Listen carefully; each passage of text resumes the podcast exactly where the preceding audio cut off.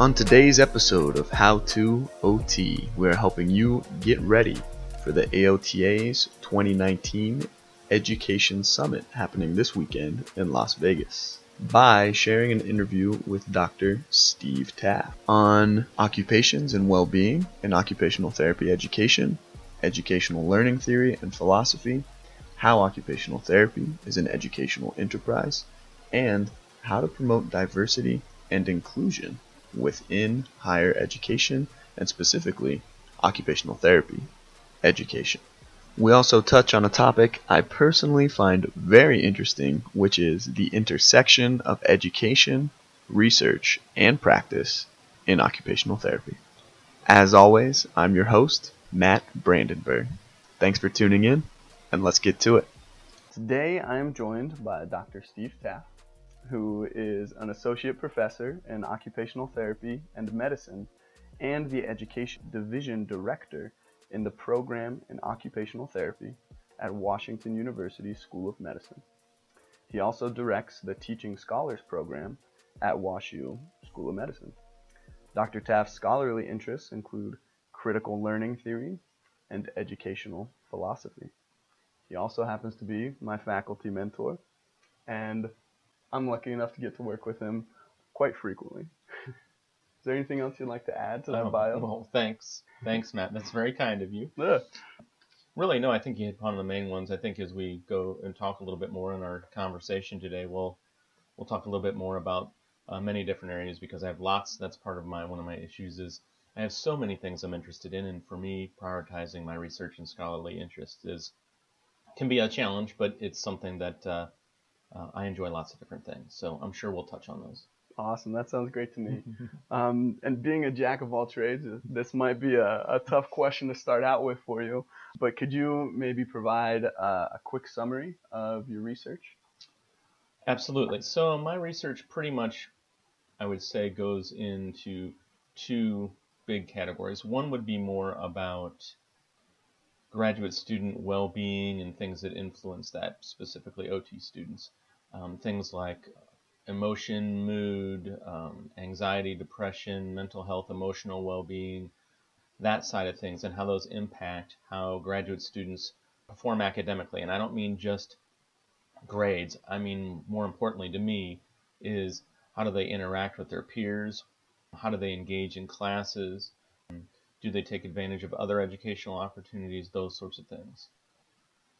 And then, so that's one bucket, if you will. The Yeah. other one is a little bit more theoretical. That's educational theory, learning theories, educational philosophies, and really taking those um, and trying to apply those. And so, philosophy can be very, in theory, both can be very intimidating to people, or they say, well, wait, I, I can't understand that. What I try to do is I try to take that and I try to translate it into what I would call maybe usable form, and so that um, educators and students can use it. Awesome. That's very interesting. And I know a lot of your research, we were talking about this a little bit earlier, is very educational based.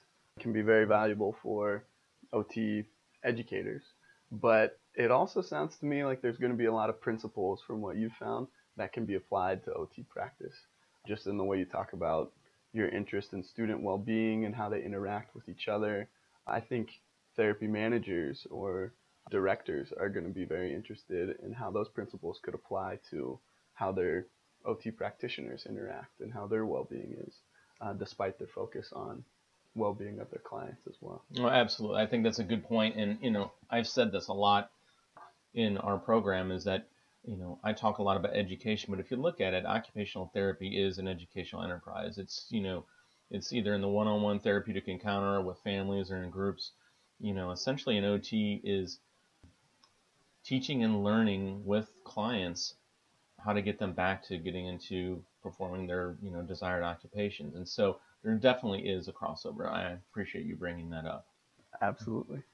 And I guess what, what led you to to focus on this in, in your research? What problem did you set out to solve initially? Well, uh, I'll start with the kind of mental emotional health side. One of the things that I've noticed, and I noticed this when I was a practitioner uh, working in the school system, I noticed this with younger um, children and adolescents, kind of an increasing issue in terms of, you know, in the past, and when I say in the past, maybe two decades ago, emotional problems, anxiety, depression, bipolar disorder, those sorts of things were thought of as adult, air quotes, uh, uh adult, you know, conditions. Mm-hmm.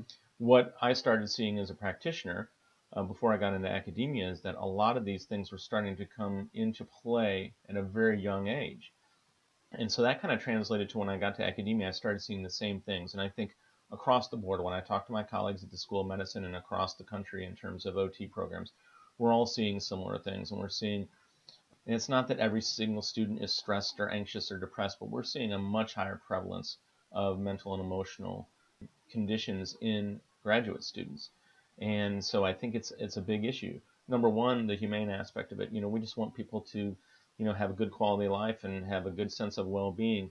But the other part is is that it's impacting them. Quite frankly, it's impacting a lot of students in terms of, of their grades, in terms of what they're getting out of the uh, educational experience, in terms of how they're engaging in educational um, activities, especially uh, experiential learning uh, activities, which require people to be engaged and be out either in the community or in simulation labs, that sort of thing. So that is something that I recognize and my colleagues do too. That is a big issue, and we want to see how we can address that.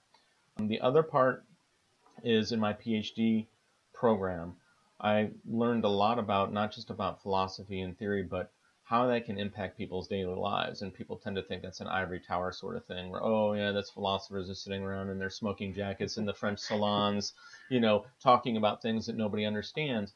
But really, that that if you translate it and you look at the elements of it and you know it well enough, you can definitely apply it. And uh, one of my favorite philosophers is Richard Rorty, and he talks about capital or uppercase P philosophy and lowercase or, or you know P philosophy. And he says uppercase P philosophy is those philosophical aspects that I alluded to before that nobody really understands. You know, people if you read a philosophy text by some of these folks, you can barely get through it. It's just very dense. It's really I don't know, I don't know if you try to read philosophy texts. I have to read them several times before I yeah. kind of get the gist of what's going on. But Rorty talks a lot about lowercase p philosophy, and that is philosophy that I guess he would say helps us solve or address the dilemmas of everyday life, like conflict, things in terms of social justice, um, in terms about equity. So it comes into a lot of play. It can help us solve problems, and it can be, um, I guess he would consider it either an equal or at least, at the very least, a supplement to science, which you know, when we look at problems in society, social science or in natural science, mm-hmm. we look to science for those answers, right? And what I think Rorty and what I think I believe as well is that philosophy can offer alternative or supplementary answers as well, and they're just as valuable. That's very interesting. I've never heard that comparison between capital P and lowercase p philosophy. Um, as a student, it was just like a required class I took in undergrad and, and experienced the same thing where I'd have to reread and reread uh, certain texts. so that brings to mind you worked on uh, developing a, a framework, the Accountability well-being Ethics Framework. Ah, yes. Would you say that falls into lowercase p philosophy? Absolutely. Thanks for referencing that. Yes, that, that was a uh, some colleagues of mine had proposed kind of a looking at a different as we entered into um, you know a second century of occupational therapy's existence. We were looking at and you know comparing kind of what were the conditions and, in social problems and the things that needed to be addressed in the early 1900s, and then looking at them again in the you know 20 teens and what were some of the similarities and what were different. And there's some similarities, but what we found is in terms of context, a very different world, obviously, mm-hmm. than what existed in the in you know in 1917, for example, when the profession um, originated. And so what, what you suggested is is that looking at this kind of three part and accountability, looking at accountability to our clients, which is a different sort of concept that I don't think has come around about a lot. It's it's big in human development world and capability approach but also well-being. Definitely, that goes back to not just mental or emotional, but also physical well-being and ethics, and using ethics as a touchstone for kind of the social justice angle of helping all people live well and live well together. And so, yes, we, we definitely said the part, but but the idea behind that was that we use philosophical concepts. This AWE framework is meant to be a lowercase p yeah. framework it's meant for practitioners and for clients and for everyone to use. It's it should not be above anybody's ability to understand.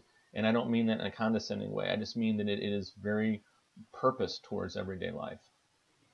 That's awesome. That's really, I think, being a student, that's one of the things that I feel is really emphasized in my education. And not like it's being forced upon me, but I'm being reminded of the value of being able to go through that process in my future career. And if I can, I'll be able to help people more than if I could not. Absolutely, it's good to hear. And with this AWE, you said you and your colleagues were looking at some of the, I guess, needs of, of this century of occupational therapy. Uh, could you explain some of, of what you found and what you observed? Sure. Some of the some of the factors, and, and there may be some correlates to you know the, to earlier times, but some of the things that we're facing now um, that are, I think, at least the context, if not the problem, is a lot different.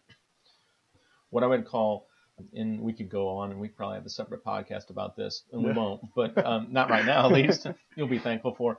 But you know, this whole idea of of of technology, which is can be seen as a good thing, but technology can also alienate people and can also bring on issues.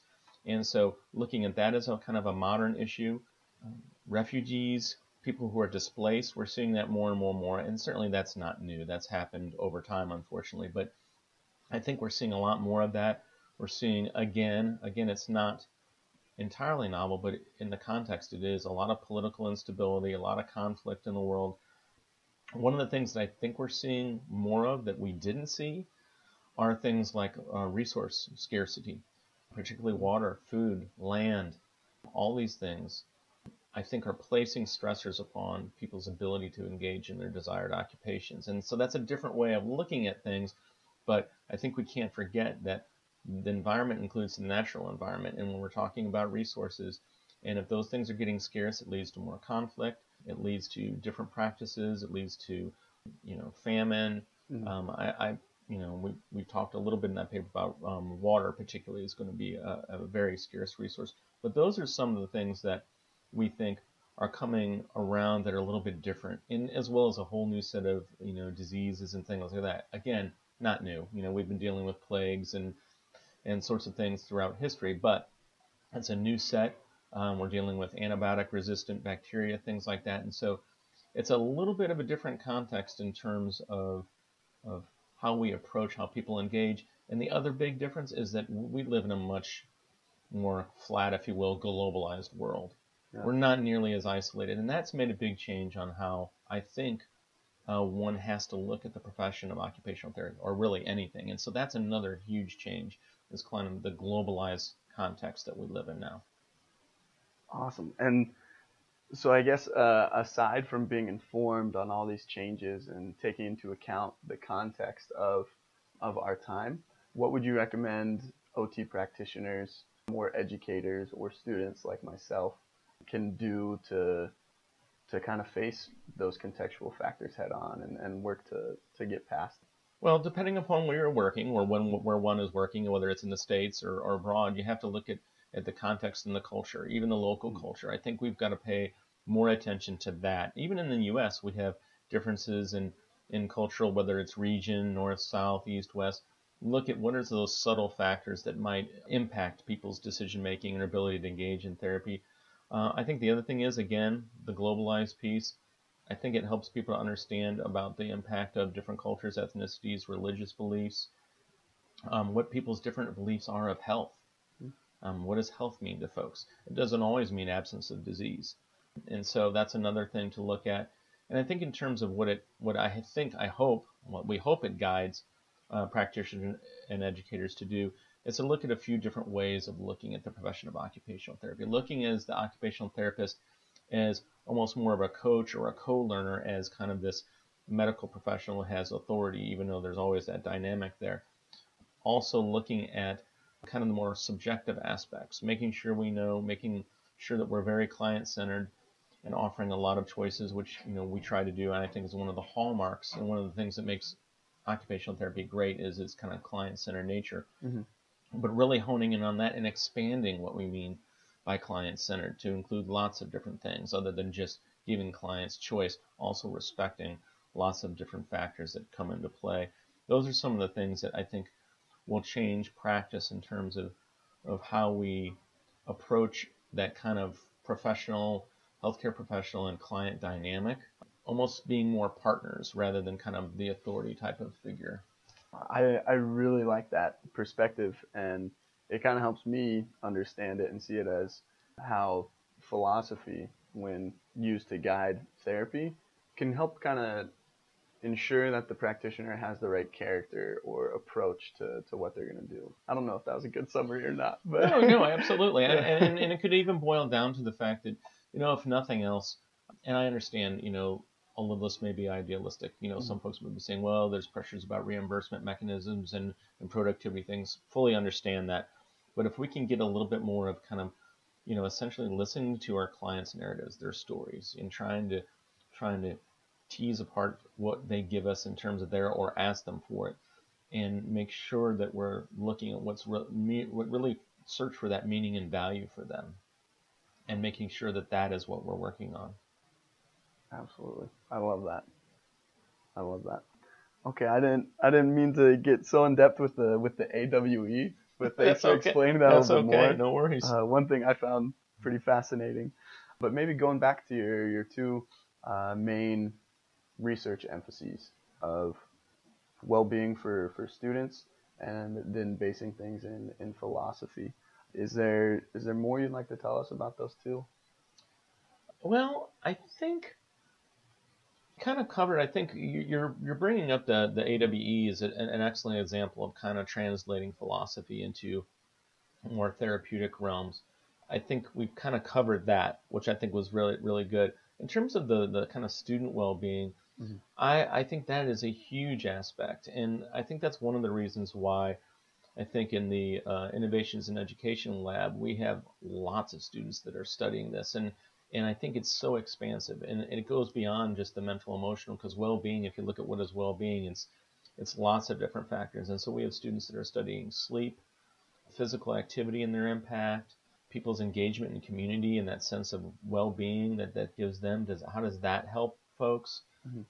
And so I think that is really an untapped area for research, and it also kind of dovetails in with another area that that I'm interested in that I didn't really mention before, but it's kind of an offshoot of the well-being, which is my interest in issues surrounding diversity and inclusion in higher education. Mm-hmm. And I kind of that kind of fits under the larger umbrella of well-being, if you will. But just looking mainly at my idea there is looking at you know inclusive building what makes an inclusive learning climate how can we build and maintain an inclusive learning and working climate what sorts of things can institutions and programs of higher education how can we make sure that not only do we get folks who add dimensions of diversity into our programs, into our profession, but how do we make them feel welcome? And I feel like that is a big disconnect. I feel like many times the idea is to, well, we have to, quote, increase our diversity numbers, which means bring more folks in who are underrepresented in, which I think is a wonderful goal because I think the profession needs more diversity, programs need more diversity, Absolutely. Totally agree with that. But I think that's that's not where it ends. And I think that's the mistake a lot of institutions make is that, oh, okay, we brought some folks in.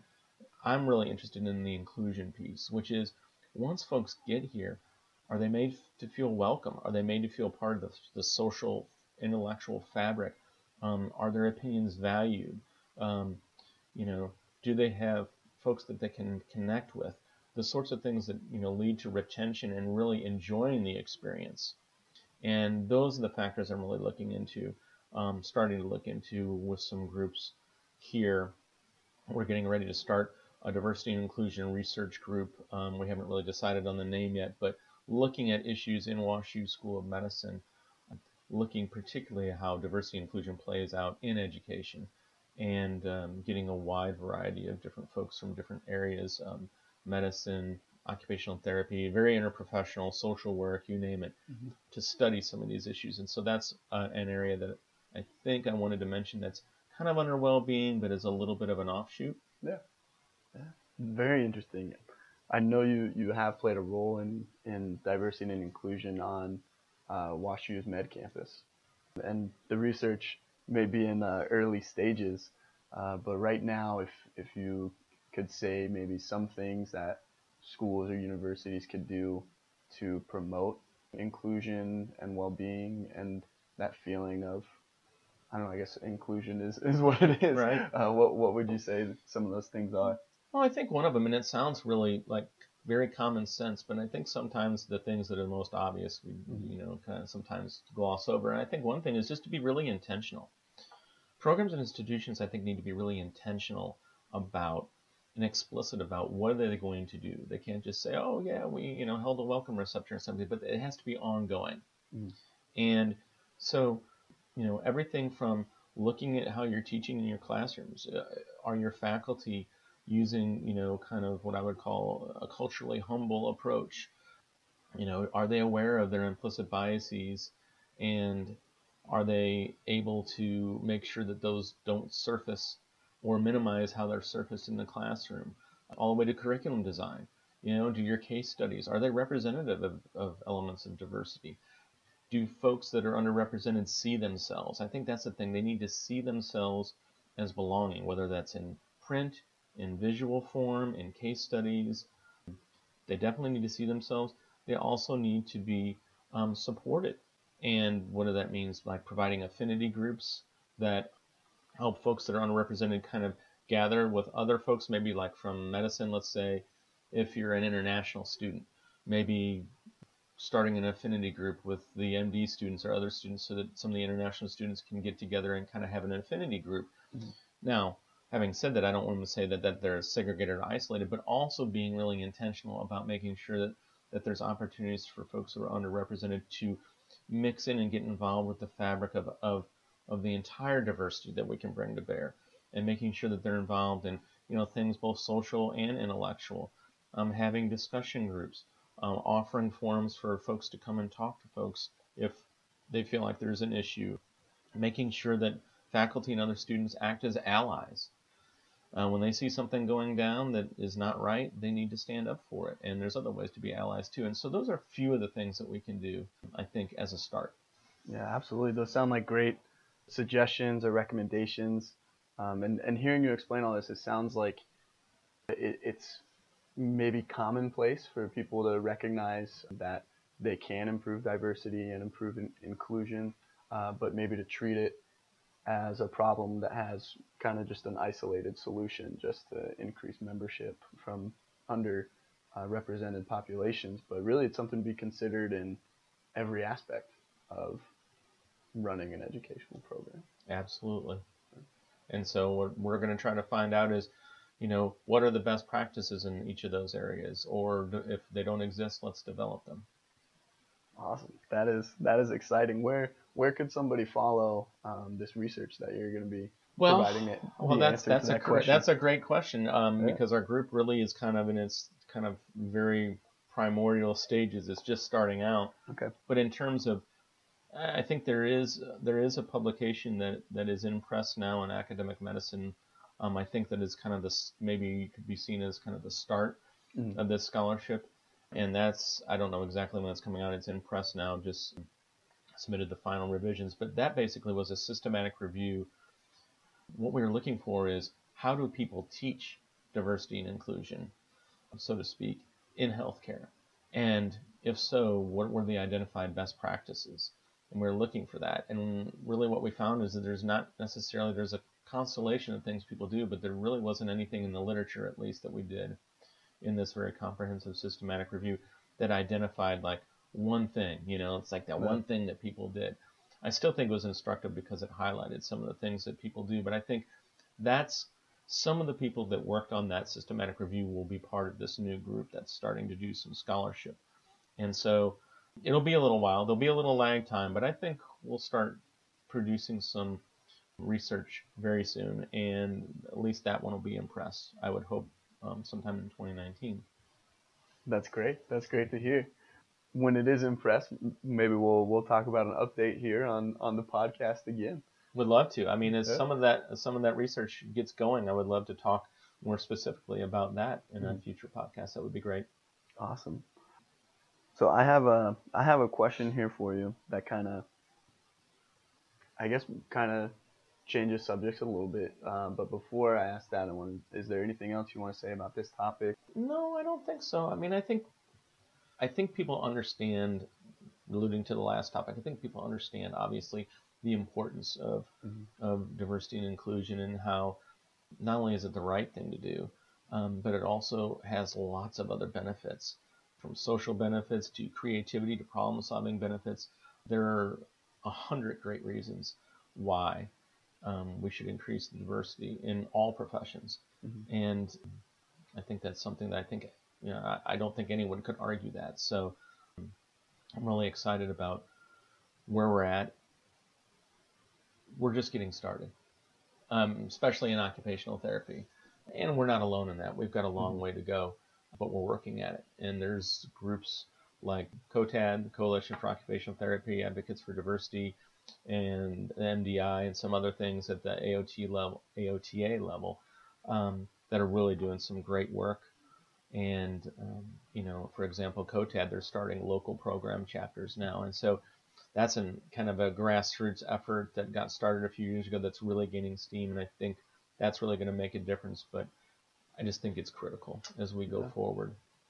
Absolutely, absolutely. Starting is always the hardest part. So Absolutely. It's encouraging to know that our profession is, is starting. So for from my perspective as a student, I feel like my education and future clinical practice are very, uh, I guess, intertwined because I engage in some aspect of, of both on a daily basis.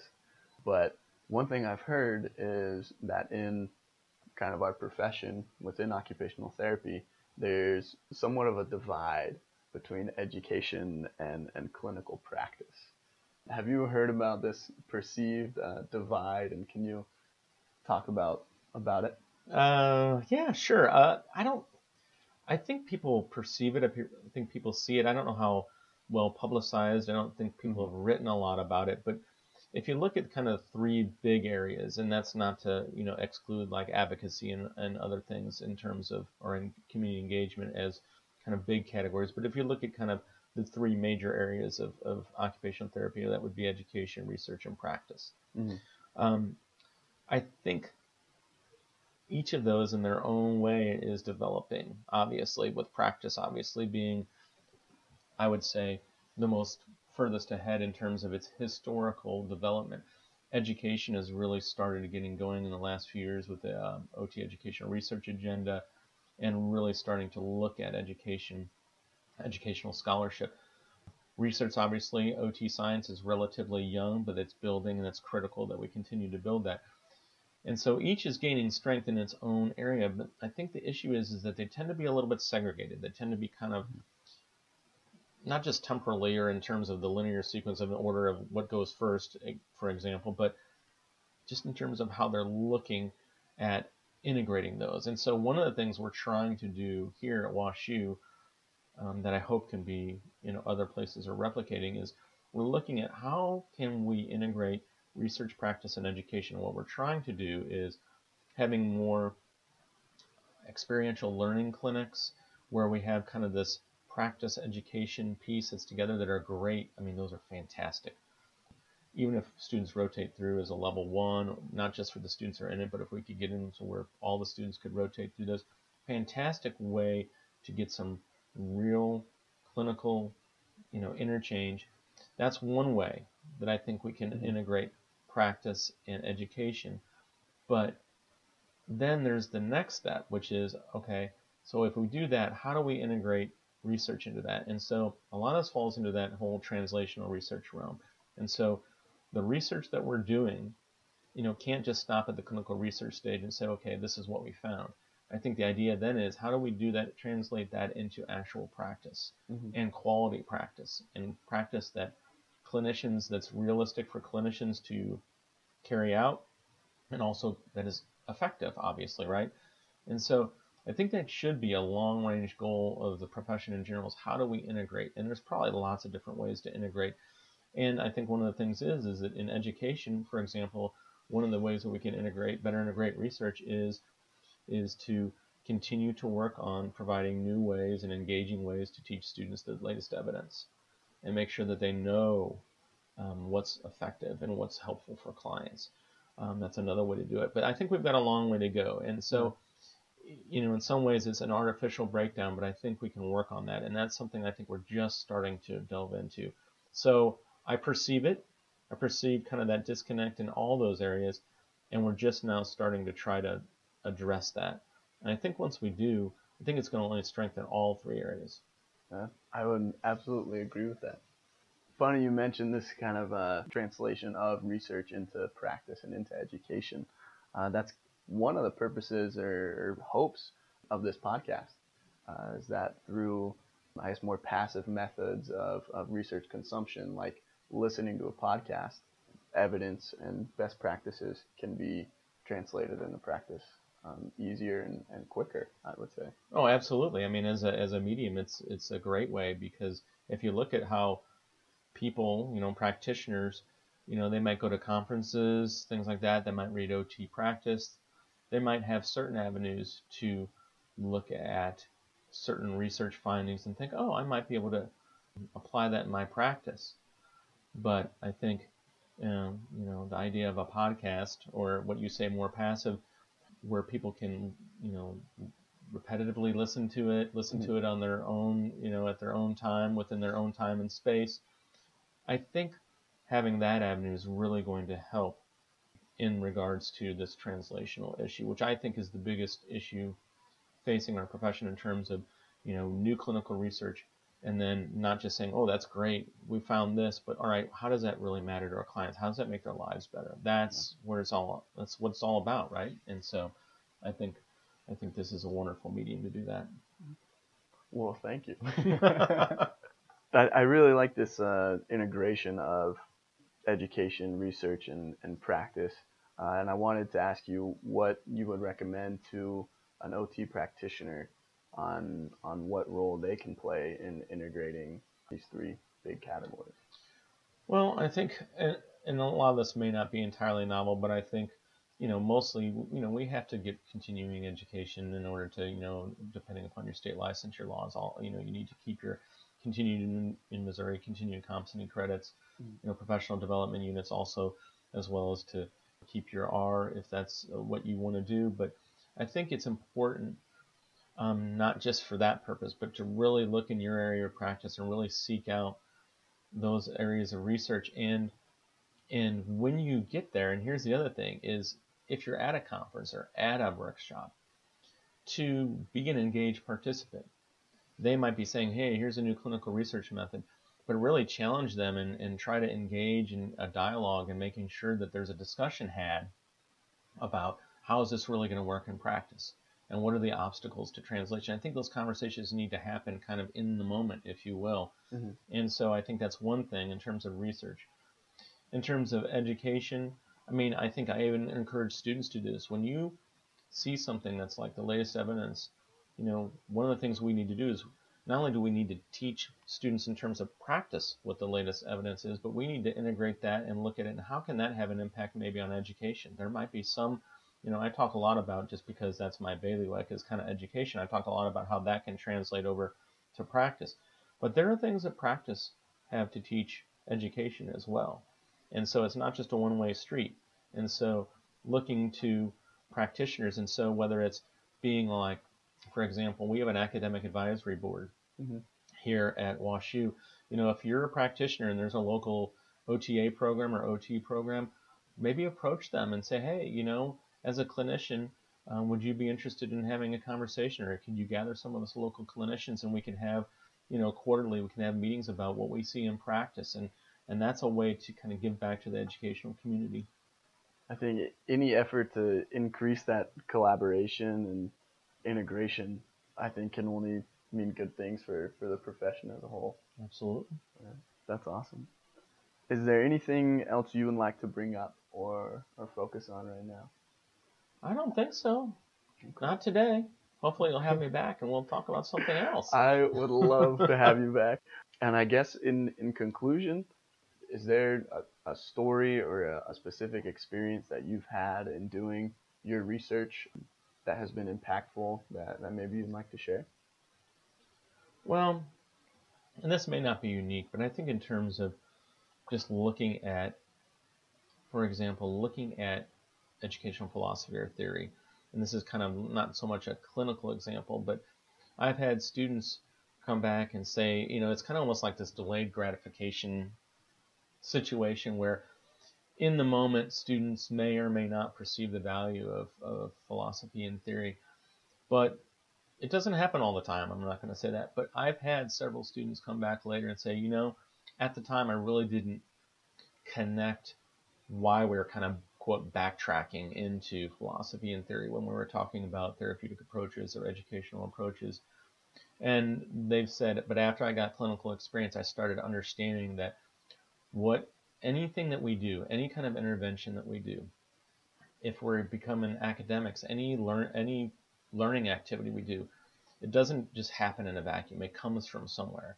And it is very helpful to go back and see what theories and what philosophies inform that. What do those theories and philosophies say? It's not just when I say that we're doing an experiential learning activity, it's not just that people are active. There's a whole lot of other things that you go back in theory and philosophy that are kind of hidden contextual meanings about what that means and how it leads to student growth those sorts of things, those subtle aspects are things that people come back later and say, you know, I appreciate that now. Maybe not in the time, but now I appreciate the value of going back, if you will, and making sure we trace the roots of what we're doing and make sure we know where they come from and how they developed is very important to kind of making sure you have kind of a quality improvement mindset. You can always improve upon what you're doing. And so I've had, you know, not a particular story, but I've had, you know, at least a handful of students come back and say, hey, I appreciate what you were trying to deliver to us a lot more now than I did then. and so that's gratifying to hear, not because, you know, it was me, but because they understood it and it's helping them in practice. Absolutely. I'll, I'll be sure to come back in a couple of years and, and express the same sentiments.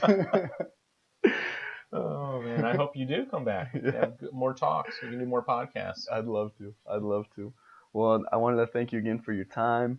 Uh, thank you for your research, and really, I think some of the things that stuck out the most to me today, that I hope to implement into my future career, would just to be truly client-centered, to always consider the contextual factors of my environment and the environment of my clients or colleagues or anyone I'm working with. And also to truly have my clinical reasoning based in philosophy and have a strong base that that I can use to intervention plan and use to engage in the OT process so I can help people achieve the best health outcomes. Excellent. Well, thanks for having me. This yeah. has been fun. Yeah, no, thank you. Doing great stuff here. Thanks. Appreciate it.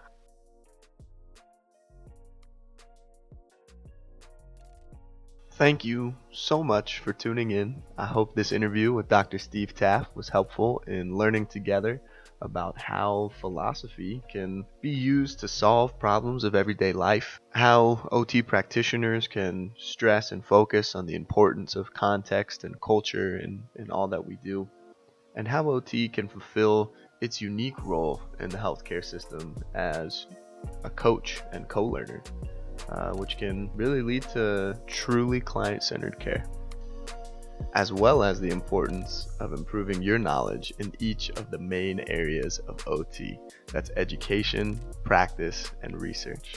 And how working on your personal expertise in each of these areas can promote the highest quality of care that's delivered to the people you work with every day. If you have any questions or want to learn more about any of the topics discussed on this episode, fill out our post listener survey, which you'll find a link to in our episode description.